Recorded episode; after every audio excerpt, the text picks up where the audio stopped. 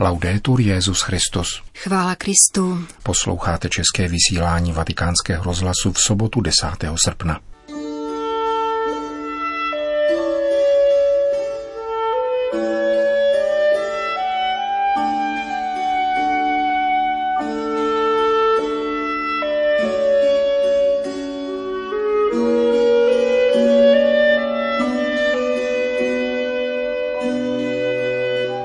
Krátkých zprávách dnes uslyšíte pokračování rozhovoru papeže Františka pro mexickou televizní stanici Televíza. Od mikrofonu zdraví a pěkný poslech přejí Milan Glázer a Jana Gruberová.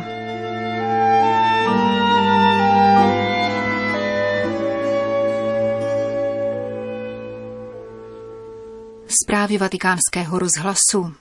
Vatikán. Dnes byla zveřejněna nová statuta Institutu pro náboženská díla, označovaného poněkud nepřesně jako Vatikánská banka.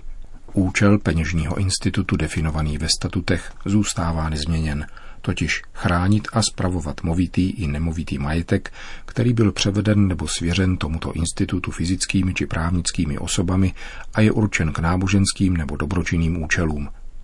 Papež František uvedl tuto změnu vlastnoručně psaným listem, který nese datum 8. srpna tohoto roku a připomíná krátce také dějiny této právnické osoby městského státu Vatikán. Institut kanonicky založil papež Pius XII. v roce 1942 přeměnou původní finanční komise ad pias causas, utvořené papežem Lvem XIII. roku 1887. První statuta jsou z roku 1944 a reformována byla papežem Janem Pavlem II. v roce 1990. Ode dneška má tedy zmíněný peněžní ústav nová statuta na zkušební dobu dvou let. Orgány institutu tvoří pětičlená kardinálská komise, dále prelát, sedmičlená dozorčí rada a ředitelství. Novinkou statut je externí revizor, kterým je na dobu určitou jmenována fyzická nebo právnická osoba nepatřící k samotnému institutu. Výraznou změnou je také požadavek, aby každý zaměstnanec Vatikánské banky měl výlučný pracovní poměr, takže nesmí ani zdarma vykonávat žádnou jinou aktivitu či poradenství uvnitř nebo vně městského státu Vatikán. Všichni zaměstnanci se drží etického kodexu schváleného dozorčí radou. Nově zavedena byla funkce sekretáře dozorčí rady pečujícího o zápis veškerých sdělení či ujednání této rady. Peněžní institut má podle poslední výroční zprávy za rok 2018 celkem 14 953 klientů, z nichž 53% tvoří řeholní kongregace a řády, 12% úřady římské kurie svatého stolce městského státu Vatikán a nunciatur. Přibližně 9% klientů tvoří biskupské konference, diecéze a farnosti, 8% kanonické instituce, 8% duchovenstvo, dalších 8% vatikánští zaměstnanci a penzisté a asi 2% tvoří nadace kanonického práva a další subjekty. Konec zpráv.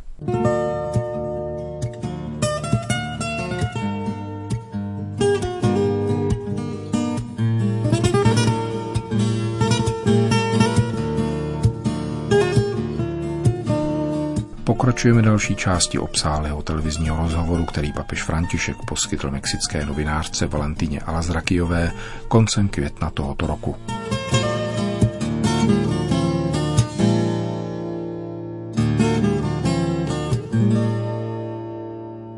Papa Francisco, se siente mucha polarización, ¿no? Eh, de repente... Papeži Františku ve světě, ale také v církvi a tady ve Vatikánu dochází ke stále hlubší polarizaci, která vůbec není pouze výsadou Vatikánu. Polarizace je zhoubný sklon. Uvnitř církve a v některých skupinách je silně hmatatelná. Sama jste mi přece řekla, že mne obvinují z hereze. Jak to berete? S humorem, má dcero.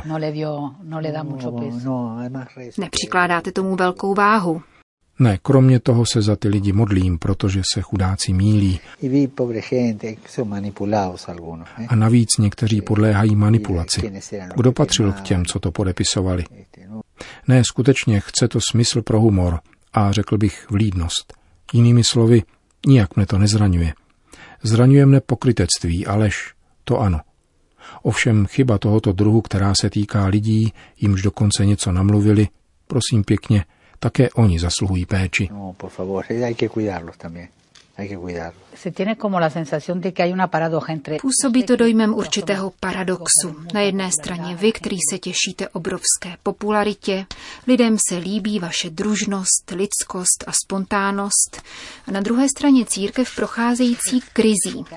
Jako by tu byl rozpor mezi církví v krizi a populárním papežem. Jak to prožíváte? ¿Cómo se vive eso? El Papa pasa por crisis, No, hablamos de claro, alguna de ellas, hemos ¿no? visto. Yo también- Také papež prochází krizí a o jedné z nich jsme mluvili. A rovněž církev prožívá momenty popularity. Myslím, že církev prochází změnou, což dokazují i pokusy o reformu, které nyní podnikáme a které běží, aniž by byly mou zásluhou. Všichni kardinálové o ně požádali papeže, který bude zvolen. Jinými slovy, jeden z nich, z něhož se měl stát papež, to při konkláve všechno vyslechl. Nedělám tedy nic jiného, než uvádím do pohybu, oč mne kardinálové požádali a co plyne z vědomí o krizi církve. Existují ovšem také růstové krize a osobně tuto krizi považuji za krizi růstu, kdy je třeba leco poopravit, něco jiného podpořit a prohloubit určitá hlediska.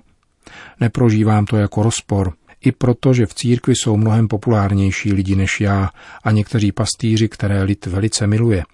Všiml jsem si toho ve své vlasti, i jinde a také zde v Itálii. Jedním příkladem je nový biskup diecéze Luca Giulietti. Prohlásil, že do své diecéze vejde pěšky. Trochu si zasportoval a lidé si všimli, že nový pastýř nepřijíždí v limuzíně a bezvadném obleku. Přidávali se k němu, až se zhromáždilo 2300 mladých. Když přišli ke katedrále, Giulietti se oblékl do biskupské sutany a vstoupil spolu se svým lidem. To je fantastické. To přece není církev v krizi, ale rostoucí církev. A jde pouze o jeden příklad, který se tuhle objevil v novinách.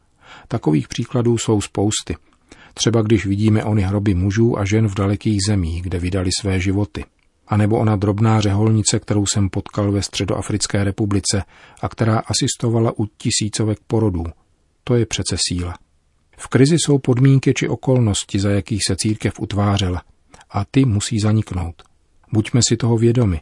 Městský stát Vatikán jako forma vlády, kůrie, která je posledním evropským dvorem v absolutistické monarchii. Ostatní monarchie jsou konstituční. Dvůr byl rozpuštěn, ale zbyly ještě pozůstatky dvorské struktury, které musí padnout. La última.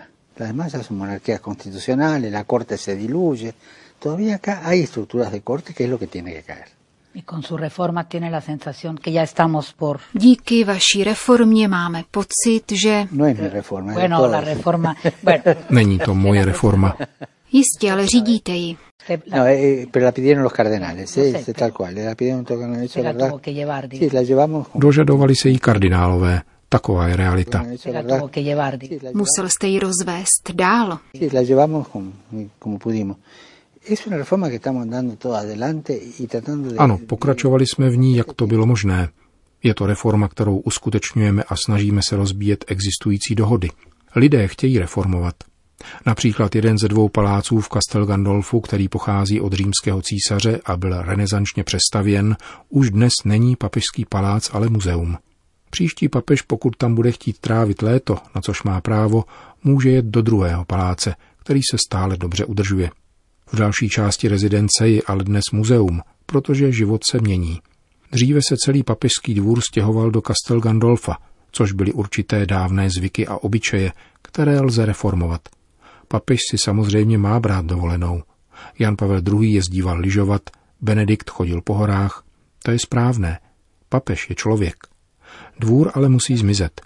O to díky Bohu požádali všichni kardinálové, či alespoň jejich většina. Pero el esquema de corte es lo que tiene que desaparecer, ¿no? Y eso lo pidieron todos los cardenales, gracias. Bueno, la mayoría, gracias a Dios. ¿no? Es que Ahora que nombró al Papa Juan Pablo II... Zmínil jste se o Janu Pavlu II. Měla jsem na mysli otázku, která vyvolala určité pochybnosti. Při jedné z posledních cest v letadle jste vyprávěl příhodu, z níž všichni pochopili, že jde o případ Masiel. Kardinál Ratzinger se měl se svými dokumenty dostavit na nějaké zasedání a obvinit zakladatele legionářů kristových, ale potom měl údajně vyjít ven a prohlásit, zvítězila druhá strana. Někteří novináři to vykládali tak, že na onom jednání byl Jan Pavel II. a že Ratzingerovi kladl překážky. No, no, Juan Pablo II no estaba allí. Ne, ne, Jan Pavel II. tam nebyl. Era una reunión de los responsables de la curia Šlo o jednání kuriálních představených, zodpovědných za různé úřady, které mělo prověřit případ Masiel. Jisté je, že také Jana Pavla II. někdy oklamali. Například v onom případě vídeňského primase, toho benediktinského mnicha, který měl určité vnější vystupování, ale pod pokličkou bylo něco jiného. parecía tan y después se le destapó la olla y bueno Před čtyřmi lety jste mi dokonce řekl, že Jan Pavel II. na konci svého života oprávnil kardinála Ratzingera k tomu, aby o Masielovi provedl šetření. Ano, ano. en eso Ratzinger fue valiente, valiente y Juan Pablo II también Ratzinger v této kauze projevil velkou odvahu, ale také Jan Pavel II. Určité postoje Jana Pavla II. je třeba chápat, protože pocházel ze světa uzavřeného za železnou oponou, kde dosud vládl komunismus. Byla to obraná mentalita. Musíme tomu správně rozumět a nikdo nesmí pochybovat o svatosti tohoto muže a jeho dobré vůli. Byl to velikán. Nadie puede dudar de la santidad de ese hombre y la buena voluntad no fue un grande fue un grande ¿no? Usted cuando decía el próximo papa eh, Když jste mluvil o tom, že příští papež, pokud bude chtít, může jezdit do Castel Gandolfa, napadlo mne, co jste prohlásil před čtyřmi lety. A sice mám pocit, že můj pontifikát bude krátký, dva, tři, čtyři roky. Už jsme naštěstí v sedmém roce. afortunadamente digo. Pero yo tengo la entonces, misma sensación Ten pocit mám nadále. sigue con esa sensación. sí Máte stále ten týž pocit. Ano, Ya pasaron seis, ya no, ya no es tan corto Bueno. aparte. Uběhlo už šest let, to není tak krátká doba. Pero tampoco pensemos en 20 ¿no? nemysleme ale, že jich bude 20. Bueno, en 20 quizás no porque tiene 82. O sea, a lo mejor celebramos 20 třeba ne, když je vám dnes 82, ale možná oslavíme stovku. Podemos celebrar lo suyo. Když jsem slavila 150 papežských cest, řekl jste mi, že ještě nevypadám jako. Podemos Mohli bychom oslavit vaši stovku. Dobrá. No hemos hablado todavía de los Vzpomínám si také, že jste mi řekl, co vám nejvíce chybí z dob, kdy jste ještě nebyl papežem. A sice nepozorovaně si výjít ven a dát si pizzu. Pamatujete? Podařilo se vám to mezi tím? Ne. Nejvíc mi chybělo toulat se ulicemi a v Římě si výjít na picu. Ne, neudělal jsem to. Musím se toho vzdát. V Buenos Aires jsem totiž z jedné farnosti do druhé přejížděl metrem, anebo jsem chodil pěšky. Ulice mne oslovuje. Hodně se z ní naučím. Říká papež František v rozhovoru pro mexickou televizní stanici Televíza.